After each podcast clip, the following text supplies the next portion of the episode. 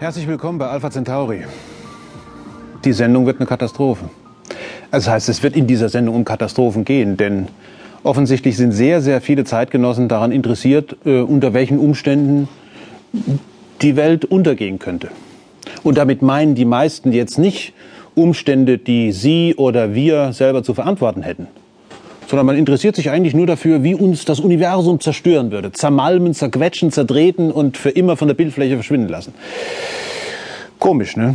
Jetzt haben wir gerade das Jahr 2000 hinter uns. Die Welt ist nicht untergegangen und trotzdem ist der, der Andrang nach Katastrophenszenarien, der ist nach wie vor ungebrochen. Auch hier im Studio Es sind immer wieder Diskussionen. Ja, aber Moment mal, ich habe doch gelesen, dass demnächst und so weiter und so weiter.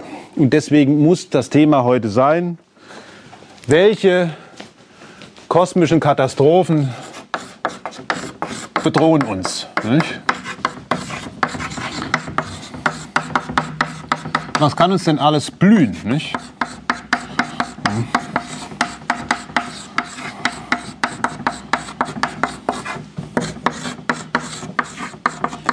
Wie groß ist die Wahrscheinlichkeit? Nicht?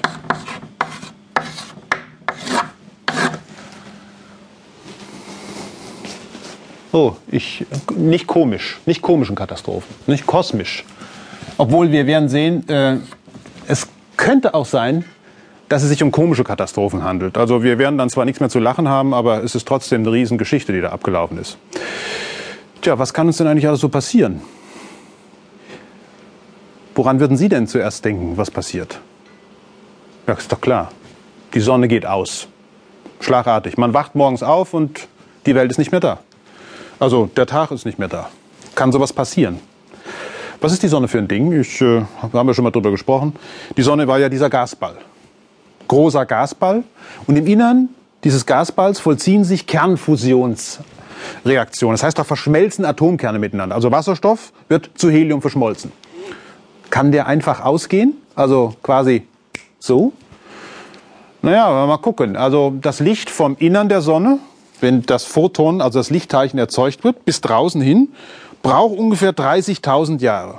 Also wenn jetzt heute auf den Tag innen quasi die Produktion von Energie äh, stoppen würde, dann würden wir noch ein paar Jahre Zeit haben. Denn der Ball, dieser Gasball, der wäre noch stabil.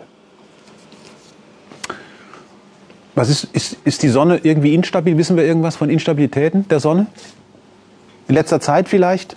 Ist sie heller geworden oder dunkler geworden? Irgendwas? Ich kann Sie beruhigen. Der neueste Stand der Forschung über die Sonne ist, die Sonne ist eine wunderbare